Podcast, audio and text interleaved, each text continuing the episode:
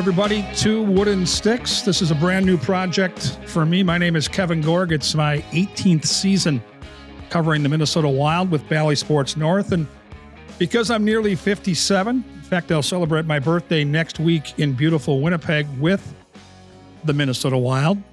That takes me back to a time when I started hockey in the, uh, well, let's say mid 70s. And when we played hockey in the 70s, kids, we played with wooden sticks. That's what we're talking about. And early on, when I played, uh, let's go back to mite hockey, mid 70s, I decided I wanted to be a goalie right off the hop. That was the position I wanted to play. And there was a goalie on the Chicago Blackhawks who was probably the most popular goalie in the league at that time. His name was Tony Esposito. And I was a left handed goalie. And so I migrated to Tony Esposito as kind of my first role model, mentor at the position. And he was one of the few left handed goalies in the National Hockey League. And he had this Northland goaltending stick that I had to have. And I look at parents these days, and and these sticks are three, four hundred dollars. And I'll never forget it. This Northland goalie stick that Tony O uh, would would use was a twenty dollar stick. And back in 1975, twenty dollars was a lot of money for a hockey stick. And so I had to shovel a lot of driveways to get that twenty dollars to have that Northland goalie stick and it was heavy lumber. I'm telling you, those things did not break, especially when you're playing youth hockey and those kids don't really shoot the puck that hard. So that Northland hockey stick was something I treasured. My backup stick was not nearly as nice, so that was kind of saved for special games uh, and special times. And so, yeah, the Northland uh, stick is kind of where we came up with the idea. Wooden sticks. We're gonna try to connect with former players and coaches with connections to Minnesota hockey. We're going to have some fun looking back at maybe when some of these folks played the game when they first came to hockey, what they used for their sticks. And we're going to have some fun telling old stories, talking about uh, the game we love so much. Really looking forward to it. My story did begin in Burnsville, where I grew up, and uh, end up playing youth hockey in the Burnsville organization back when Burnsville was bustling. Right now, Burnsville doesn't have a team. We're combined with our arch rivals uh, from Apple Valley. And so back in the uh, late 70s, early 80s, Burnsville was growing and the numbers were immense. And by the time I got to be uh, a squirt and then a peewee, we were winning a lot of hockey games. And for a young goalie like myself, uh, knowing there were 10 to 12 to 14 goalies at tryouts every year, it was just great to make a team. So my first year in in Pee Wees, I was on the B team. My second year, I was lucky enough to be on the A team, and that trend continued into Bantams. And by the time you get to Bantam hockey, in the state of Minnesota, you start to get a window into where your team is at, what you might be if you stay together with your buddies and play all the way through high school. And my second year of Bantams on the A Bantam team, we went to the state championship game and we had a really good team. We got beat in that championship game by Park of Cottage Grove. Now, for a lot of reasons, Park Cottage Grove never ever put it all together uh, at the high school level. But come Bantam time, they were amazing. In fact, they beat us all five times we played that year. I think we only lost six games the entire year. And back in in the uh, early 80s in Bantam hockey, you played 50, 60, 70 games. So the fact that they beat us uh, five times and we only lost six or seven games tells you just how good they were. But we lost in that championship game and we walked out of that rink knowing we were good enough. If we kept working and we stayed together, uh, that maybe in a couple years we could put this thing back together. And lucky enough, we did. 1985, uh, lucky enough to go to the state tournament as a senior starting goaltender played for the legendary coach Tom Osiecki at Burnsville, and we had a chance against Hill Murray in that championship game to win the game. We had some amazing players on our hockey team. Donnie Granato uh, scored a huge winning goal in our section final game, which back in those days was played at the old Met Center, which was the North Stars home rink where the Mall of America is now. Donnie's the head coach of the Buffalo Sabres, scored a goal with under a minute to go for us to beat a really good Rochester John Marshall team that included Shjon Podein, who would go on to win multiple cups with the Colorado Avalanche. And then in that state championship uh, run we had, we beat a really good team from Bemidji in the first round that featured George Pelawa, uh, terrific player. And, and then in that semifinal matchup against Jefferson, beat one of Tom Saterdalen's better teams before we eventually beat Terry Skrypek and Hill Murray in that final. After high school hockey in Burnsville, I played a year of junior hockey in 1986 in the USHL for the Des Moines Buccaneers. Our head coach was Jim Wiley. Um, Jim would go on to coach the San Jose Sharks later in life.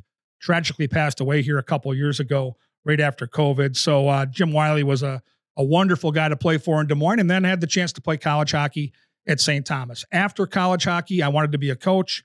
I coached boys high school hockey at both Burnsville and Mounds View for a total of five years. Became the first ever college coach for the women's program at St. Thomas.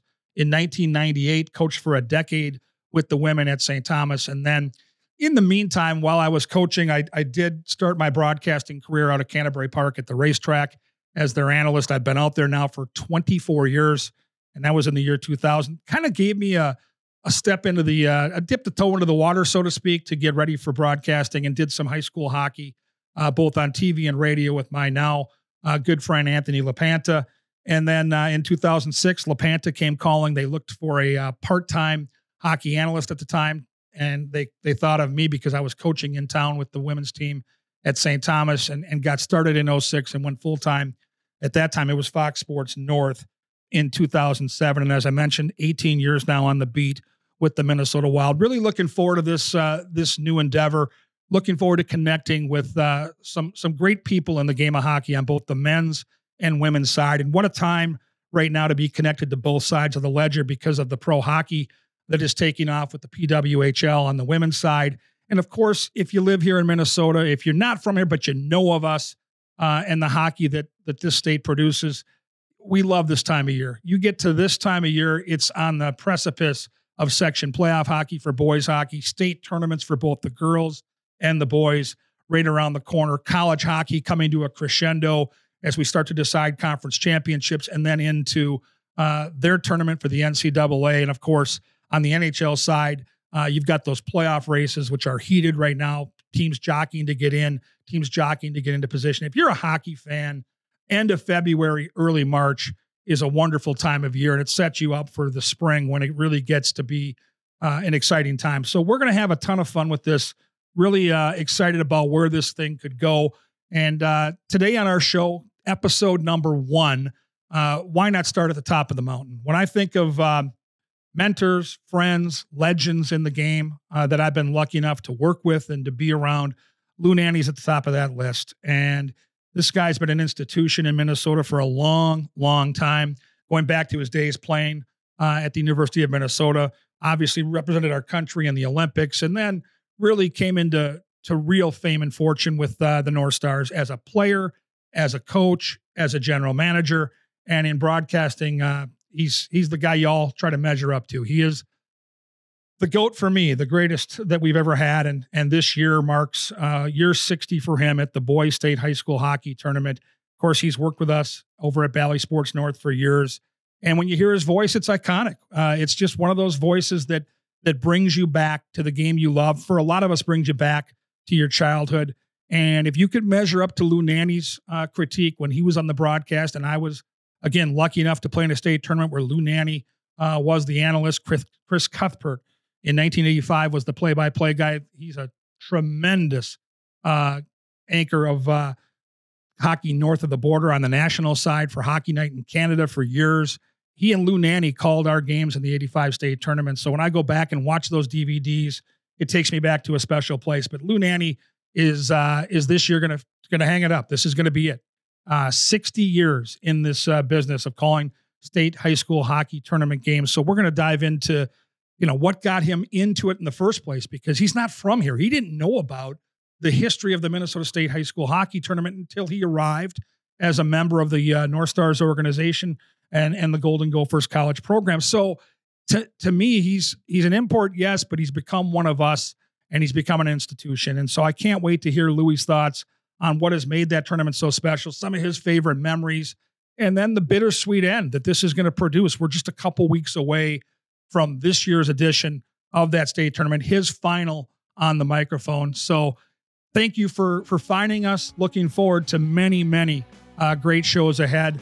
And like I said, we're going to start at the top with Lou Nanne, legendary voice of the boys state high school hockey tournament.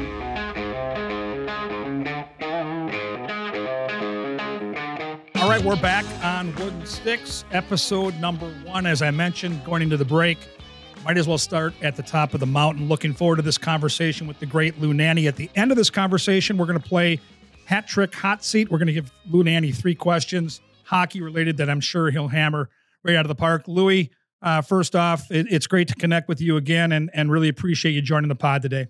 Well, Kevin, I'm happy to do that, and I love the name Wooden Sticks. That's really clever, very creative. Well, well, take us back to your first stick. I was just telling the story in our intro about my Northland goalie stick that I uh, that I found looking at Tony Esposito, the, the longtime goalie for the Blackhawks, one of the few left-handed goalies in the league at that time, and I just migrated to that Northland goalie stick. What was your first stick in the game? I believe it was a Northland, but I also at that time, growing up in Ontario, we had two other sticks we used quite a bit, and uh, it was Hespeler and, and Sherbrooke. But uh, I used Northland most of the time when I was a kid, and I really, you know, come to be quite uh, fond of that stick. I liked it better, maybe because I just liked the name. It's funny because certain things attract you to a stick. In those days, there was no curve, obviously, so they were all straight sticks. But uh, I think the name played a big part of it. And Northland was, as you know, very popular from uh, a long time ago to currently. Uh, I don't see them anymore because they were wooden sticks, but they're all composites. But uh, for most of my career, I used Northland till I switched to Christian. When Christian Brothers came up with a hockey stick out of Warroad and Stan Mikita, and I went there and got the stick, and uh, we were the first ones to use it in the NHL. How much of a disadvantage do you think it was shooting the puck, passing the puck, making plays with said puck, having a straight blade compared to what they play with now? Kevin, that's a good question. It's something that I never really focused on. And and when I think about it, I, I don't think of any disadvantage. Although I'm sure that uh, shooting the puck has to be a, a, great deal of difference with a curve and with a composite stick.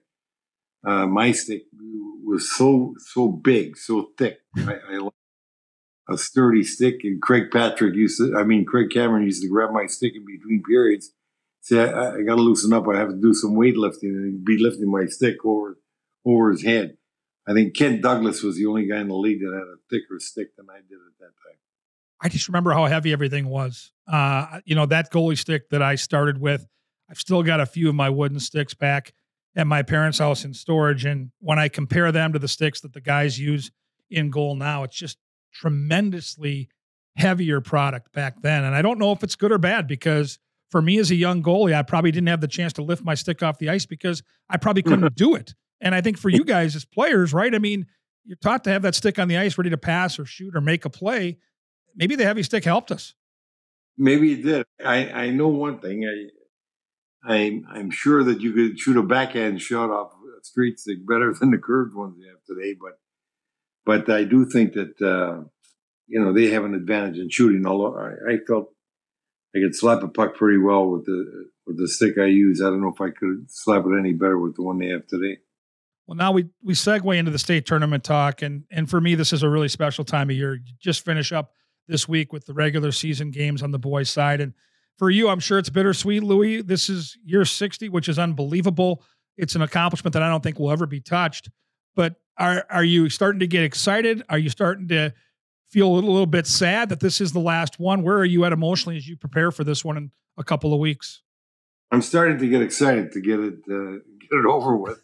I'm uh, I, am a little sad that I'm not going to be doing it anymore. But uh, you know, from six years ago when I started to now, it's just amazing how fast the time's gone by, and, and I just think it's an appropriate time, and I'm looking forward to it. I'm looking forward to it uh, being the the last one, and I I know it's going to be tough being the last one, but it's something that I'm very comfortable with. And you were an import, so you didn't grow up with the state tournament. When when did it click for you when you came to Minnesota back in the day, whether it was your college days or your pro days, that this was something sacred, something special, and maybe something you wanted to be a part of?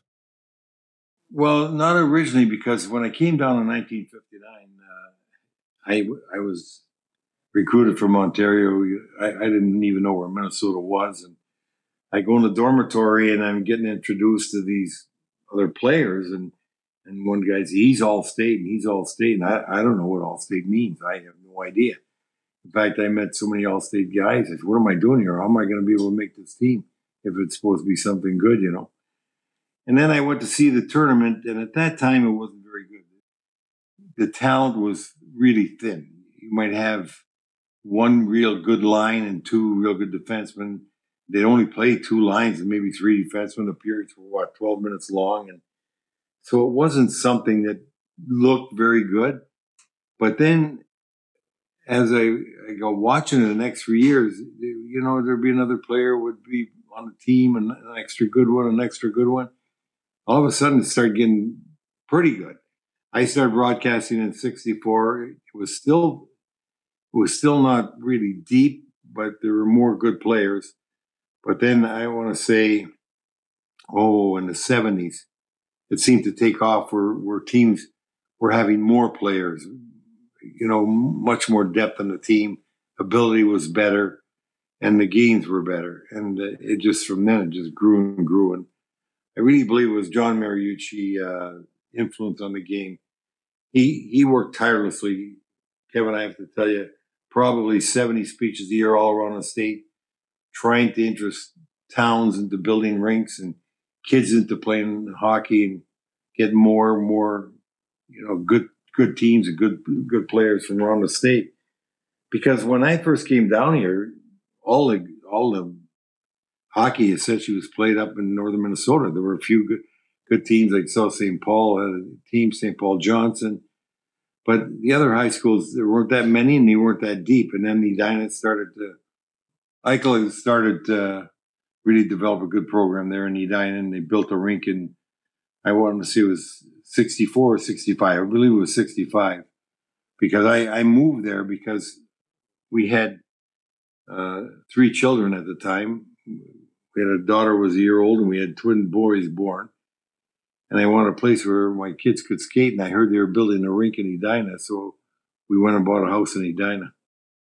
It's a good pick because, you know, as as time would play its way out, uh, Willard Ikola built a dynasty. He became an iconic coach, and any any kid that grew up playing in that hockey program every year had a chance to play for the very best.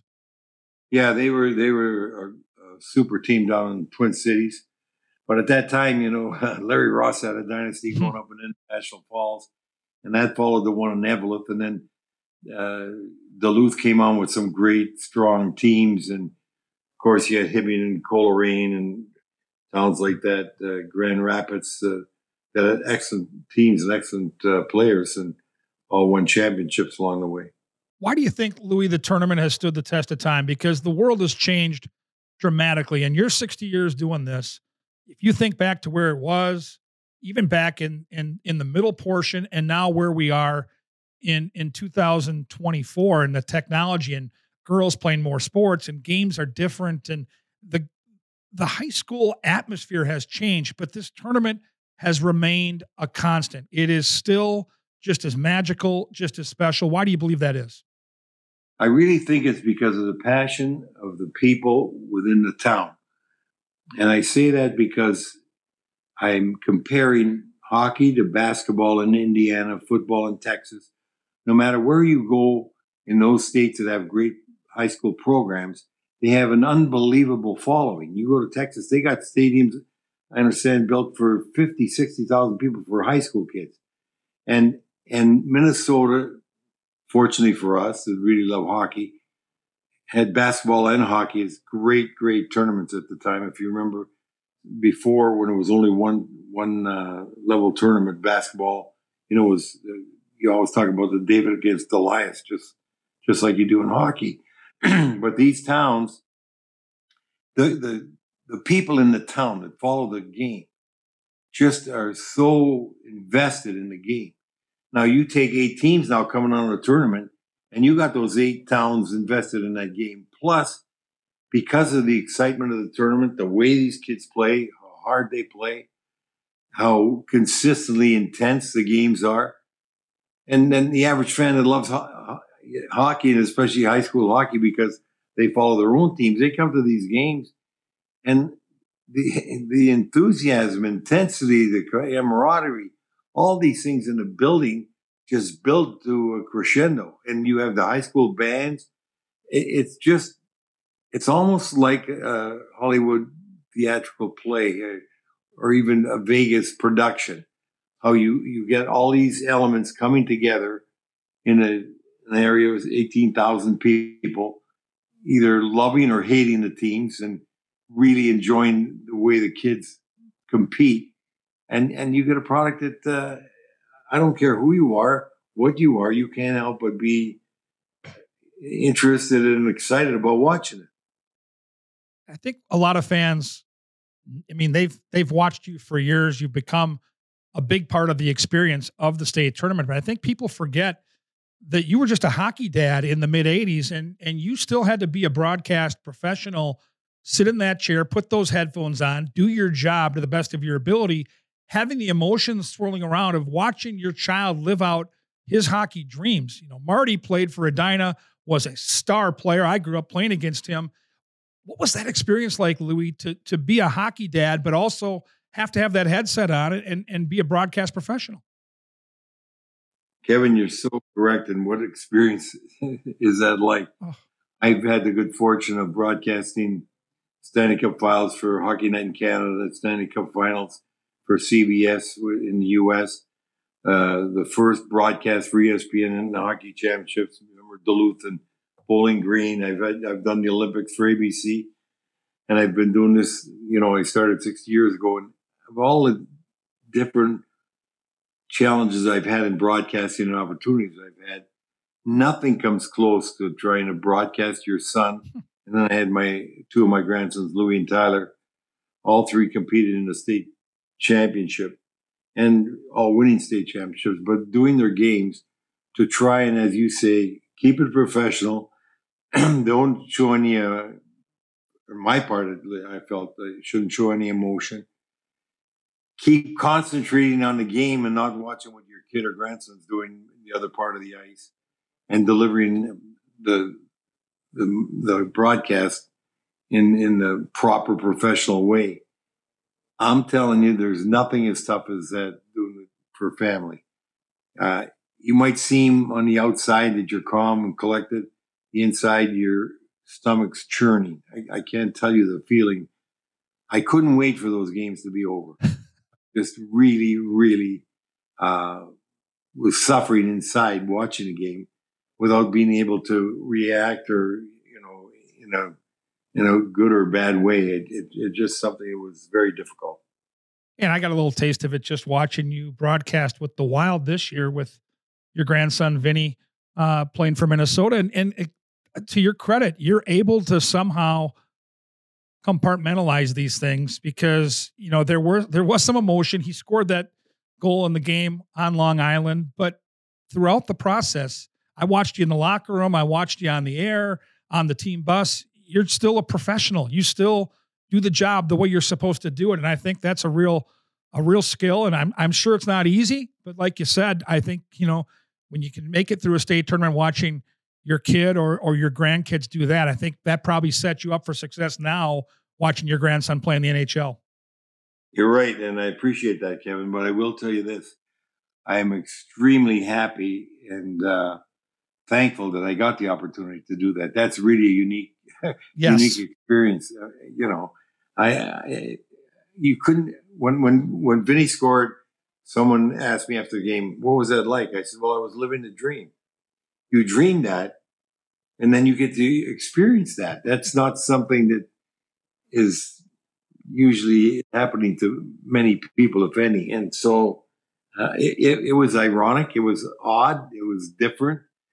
It was exciting and uh, truly pleasurable. Uh, that when when Vinny scored that goal, just having him called up when I was broadcasting the game was very very fortunate for me because I do you know five six games a year for the Wild, and he happened to be called up for that game and he scores a goal you, you can't write a script better now. No. It's just those things just don't happen to people usually, and so I'm extremely happy about it.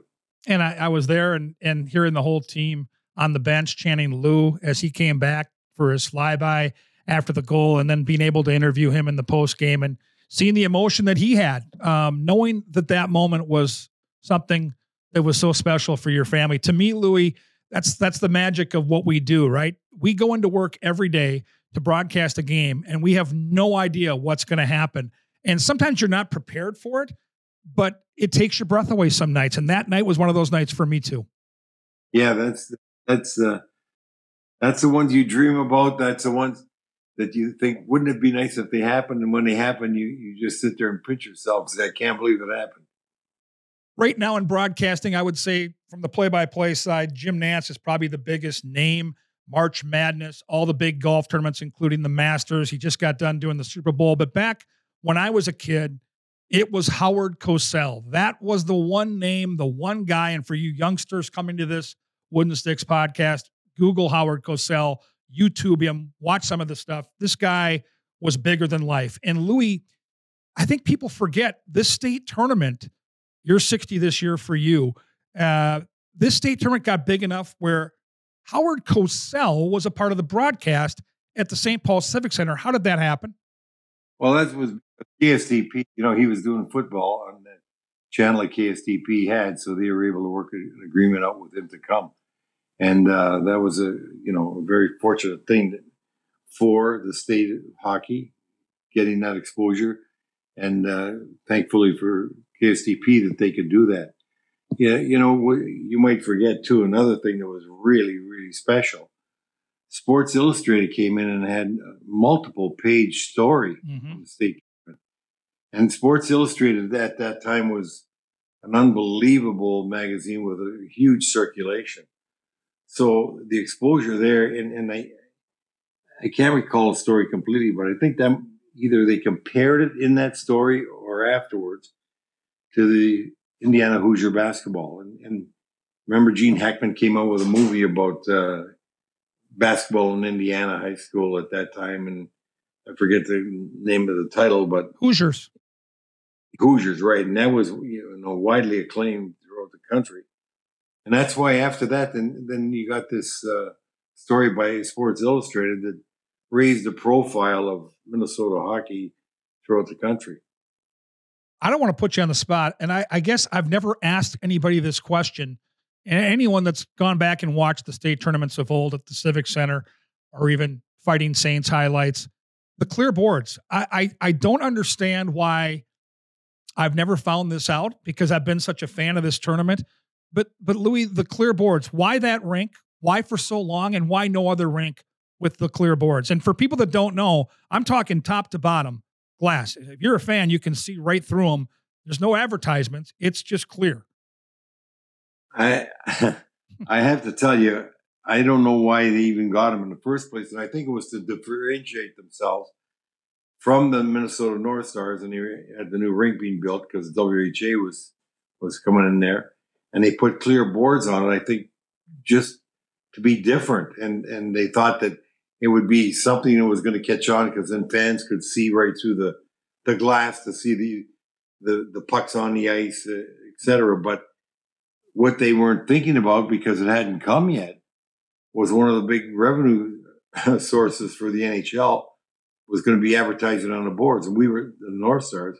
We were the first ones to do it in years after those clear boards came in, and that's probably one of the big reasons why you won't have clear boards anywhere else in the country because you'd be losing a lot of revenue from the advertising on the boards during the game. And I, I, I want to tell you, I don't, I wasn't a big fan of them, and I don't think that, uh, you know, uh, many hockey players would be. One of the things it probably didn't affect you, but you have to your peripheral vision when you're playing the game. You, side to side, you have to know where you are and uh, where people are, where, the checkers are, but also where the boards are. And I personally do think that you pick up a solid board quicker than you pick up the glass. You know, and for for sure where, where you are in position to the board. So I, I don't see any benefit to having those, and I think that's why when they build the Xcel, and, and I, I, do believe they might have even taken, yeah, when they build the Xcel, they they put the, those in, and I I can tell you this, Kevin.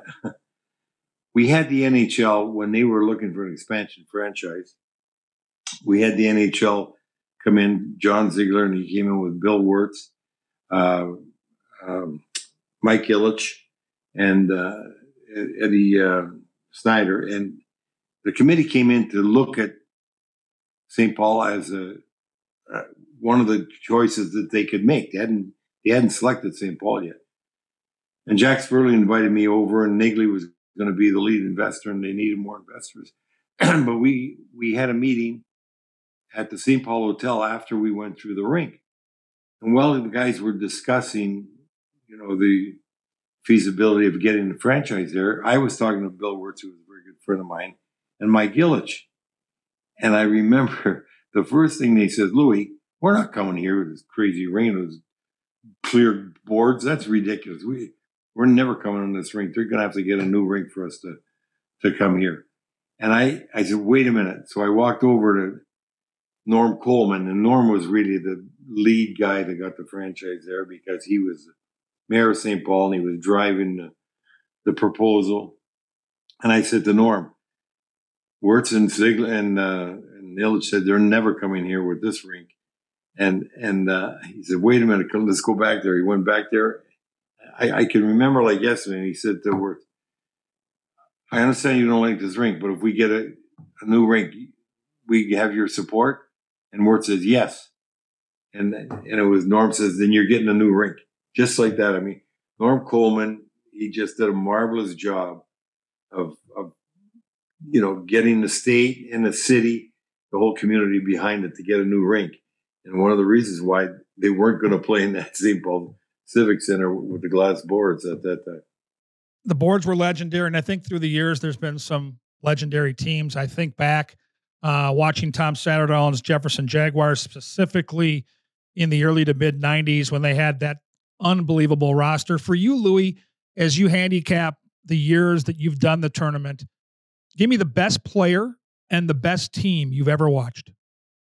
Well, I can't give you the best player because there's so many good ones in the one of the toughest things to do is say the best player, but then when you try and pick the best player, you have to say who were they playing against at that time? Because the caliber is so different from decade to decade, even year to year, that they might not have been able to compete like that. So I've seen so much good stuff. I've seen so many good players. That Jefferson team you're talking about, that was one of the best teams I've ever seen. That that they were deep, they were talented, uh, they had a great run, and uh, International Falls in their time early on there, they had deep teams. Edina had a couple of runs there with really good teams uh, Eden Prairie, you know, when when Rao was there, when they finally came on, they had some good teams. Grand Rapids had good teams. I I, I can't pick one. And uh, when when you look at the kind of competition I've seen over all those years, I'd be doing a disservice in trying to select one because they all run together. I, you know, I, have seen so many dominant players in, in the tournament and and guys that the little things that stick out in my mind, I'll tell you two of them. Uh, uh, Matt Hendrickson playing at Blaine when he had an unbelievable tournament, and Ryan McDonagh at Cretin. They both won championship tournaments, and and and I reason why they stick out in my mind because I'm, you know, I'm of course so tied in with the university. First thing I think of after we got to get these kids to play there. And I always go down to the locker room after to talk to the coaches. And uh, I remember asking both instances, where are they going to school? Hmm. And Matt was going to North Dakota, and then uh, Ryan had just made up his mind to go to Wisconsin. I, I mean, I was, I know in, in Ryan's case, the guy, Jim O'Neill said, well, you didn't come after him. He's going to Wisconsin. I got up early and called Lucia and says, what are you doing? You got to get this guy. you know, I, I, so there, there's cases like that. You know how well they played. Uh, Housley, as a high school kid, he comes out of the state tournament and goes play with the Buffalo Sabres. Uh, Neil and Aaron Broten and Butsy Erickson, they were no bigger than a, a little tyke and just flying around the rink and dominating. You know, I, I have seen so many kids like that. Grand Rapids when Billy Baker's teams up there and Casey the net. I, I and I remember that you know uh, Lou Lou Lamoriello was coaching Providence before he turned uh, went into the pros, and he used to watch the games on satellite. And he called me and say, "Who do I get?" And I told him, "You you get the second best after Minnesota." I says, "You're not. I'm not telling you any Minnesota kids to get.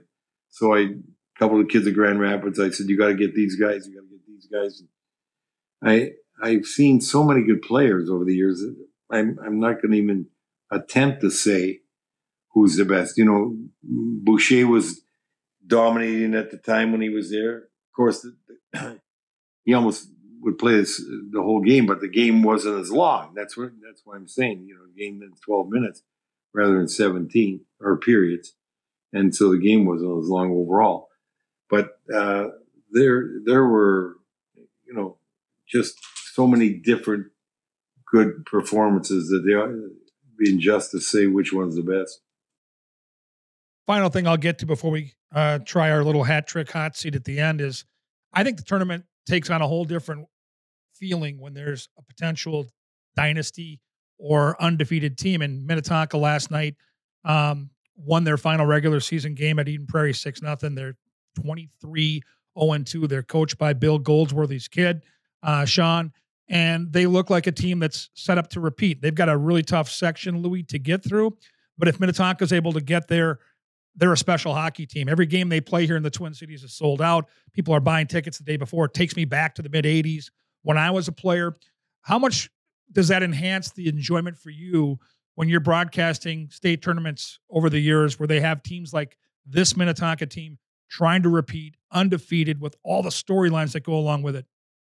I, I love it. I, I, I grew up with Sault Ste. Marie and, and we had our teams we'd never lose. And uh, it used to upset me when we go play teams out, you know, say for the All Ontario or something, the visiting team would come in and we'd have 4,000 people there and 3,500 were cheering against us because we won all the time and they were our own fans.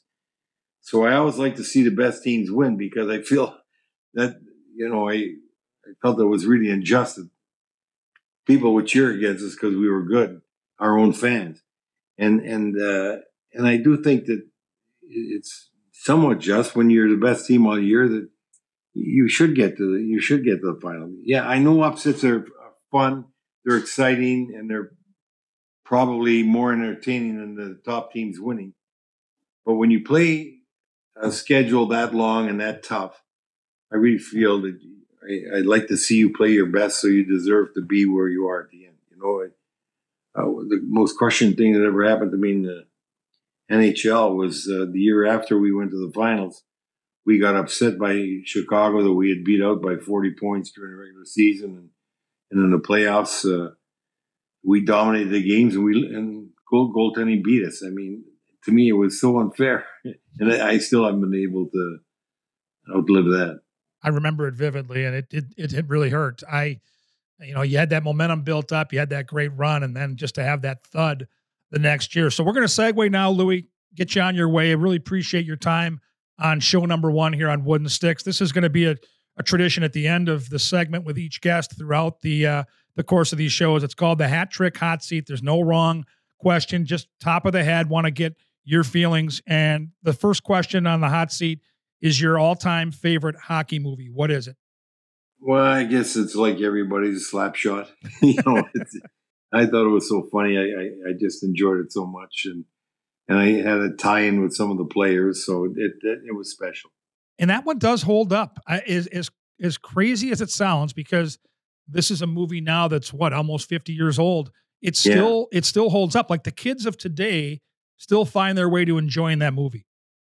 Yeah, I can understand why. It, it is entertaining, it, and it was true life. I mean, in a lot of ways, it was something. How about uh, your very first hockey hero? Who was it? Gordie Howe. Oh, great pick. Forever. He's, he's my favorite isn't that funny? Because you know Gordie Howe uh, ended up having an influence on a lot of people, but including Wayne Gretzky. For for those of us that are in our fifties now, we didn't get a real chance to see Gordie Howe until the very very end.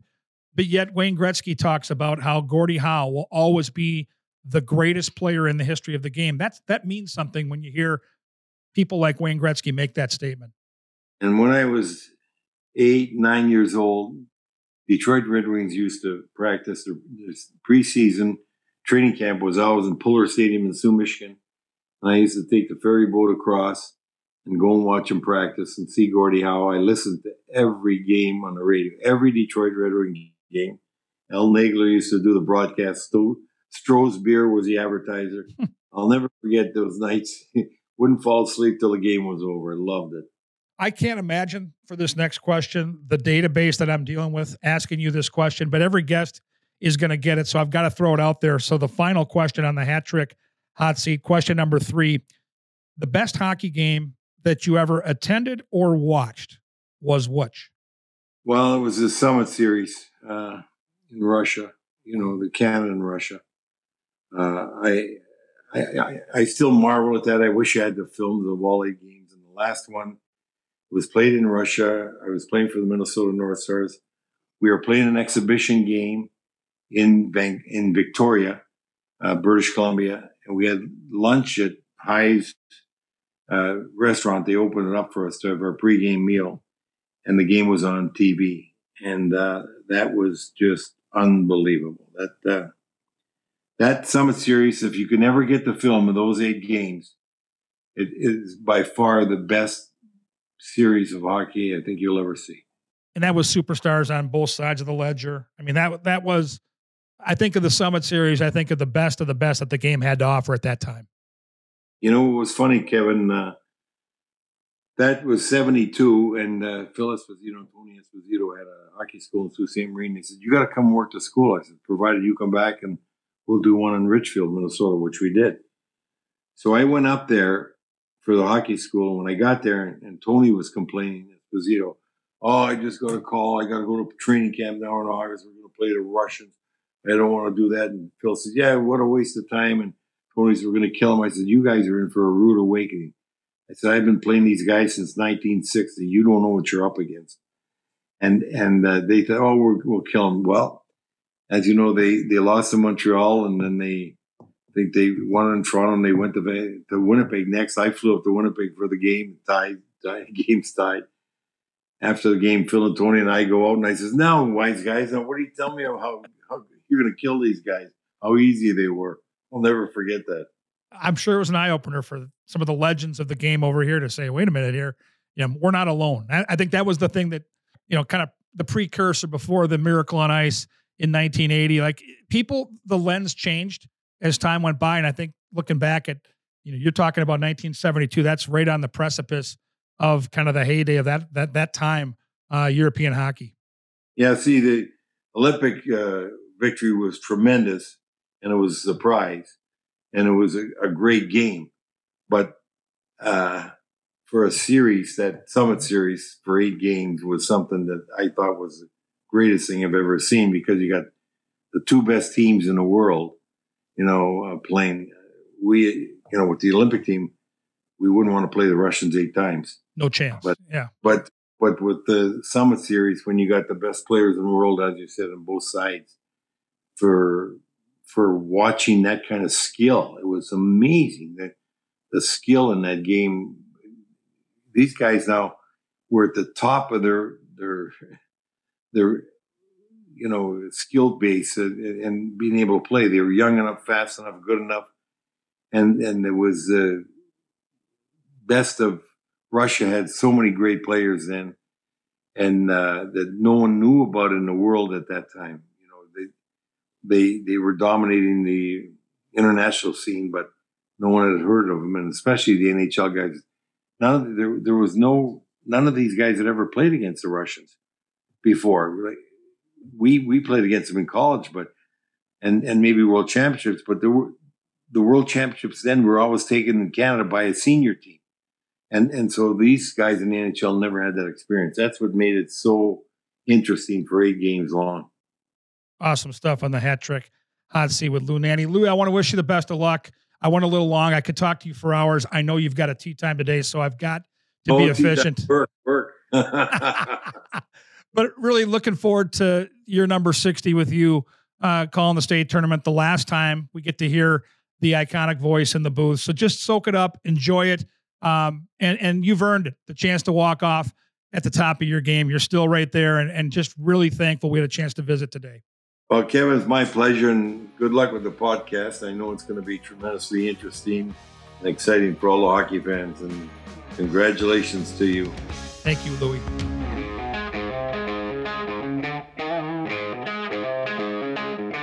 We're back on episode one of Wooden Sticks with Kevin Gorg, and uh, really enjoyed that conversation with uh, the great Lou Nanne. If you're listening now and, and you want to be a part of the show, or you know of somebody that wants to be a part of Wooden Sticks, I'm going to reference you to Karen Cleary.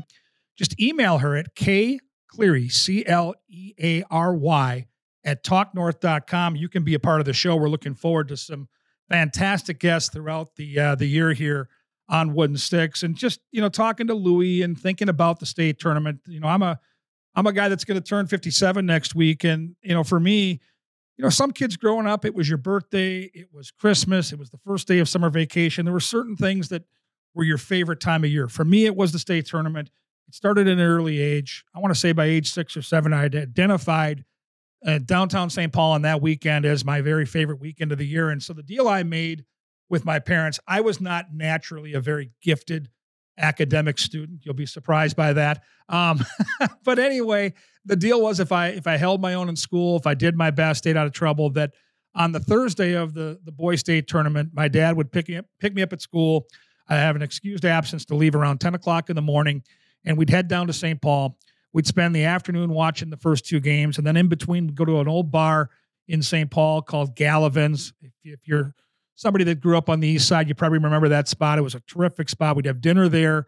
My dad was a uh, local golf pro down at Faribault, so in between games, we always connected with his golf cronies. Then we came back for the evening sessions, and that was every single year that Thursday. And so for me, that was my Christmas, that was my birthday, that was my everything. And so at a young age, I really started to identify with the state tournament as kind of the, the pinnacle of my year. And so when I started playing hockey, and, and as I mentioned earlier at the top of the show, you know, Burnsville was really growing at that time. We had a bunch of people in our hockey program. We had a great coach in Tom Osiecki. And so you could kind of put it all together. Like if we kept this thing going, if we stayed together and and kept doing our thing, that we might have a chance to play in that tournament. And then that unbelievable run that Burnsville had in the mid 80s.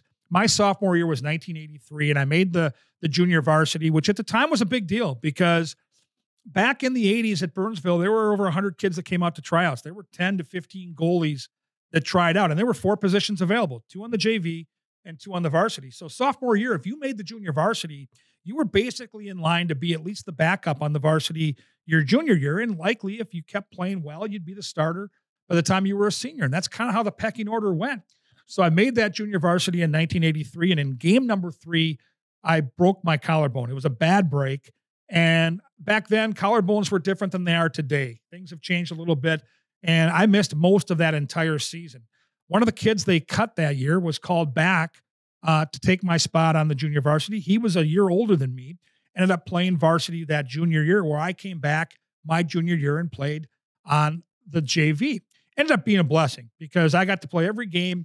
We had a really good team. A lot of the guys on that JV ended up being the core of young players on our team in 1985. And by the time we got to 85, as I mentioned, um, we had all played together for all those years and had all that success at the Pee Wee level, at the Bantam level.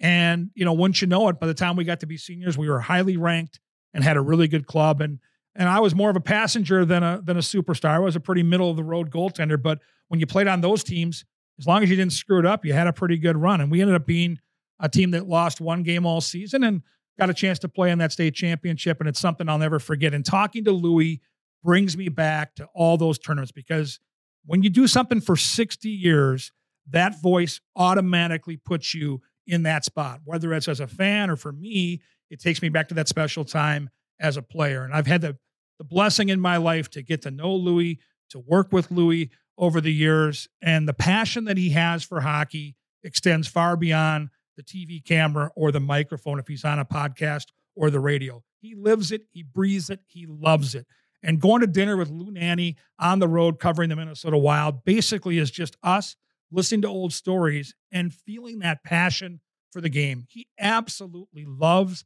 the game of hockey, loves the people involved with it, and that comes out in the broadcast. And for me as a fan of the game, that enhances my enjoyment of the broadcast. So whenever Lou Nanne is going to be on, whether it's the state tournament or on local radio here in the Twin Cities, for me, I have to listen because I always learn something and I always feel that passion. So I am so thankful to my friend Lou Nanne for being the very first guest on Wooden Sticks. We're looking forward to some fantastic shows throughout the year. It'll be hard to top Lou Nanne at any point and wish him nothing but the very best as he gets ready to call his 60th consecutive Boy State tournament.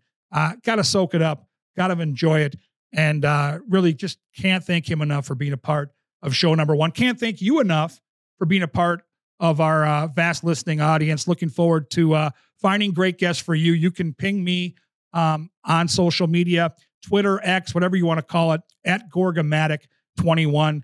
Slide into my DMs, as the uh, the kids say, and let me know of some guests that you'd like to have on the show. Former players, managers, coaches, anybody tied to Minnesota hockey, whether it's the Gophers, the Wild, the North Stars. We're going to try to touch all those bases.